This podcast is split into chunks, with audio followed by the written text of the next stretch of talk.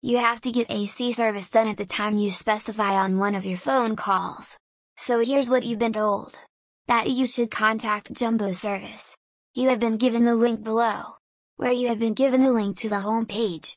There you will get the mobile number. You can call and get more details.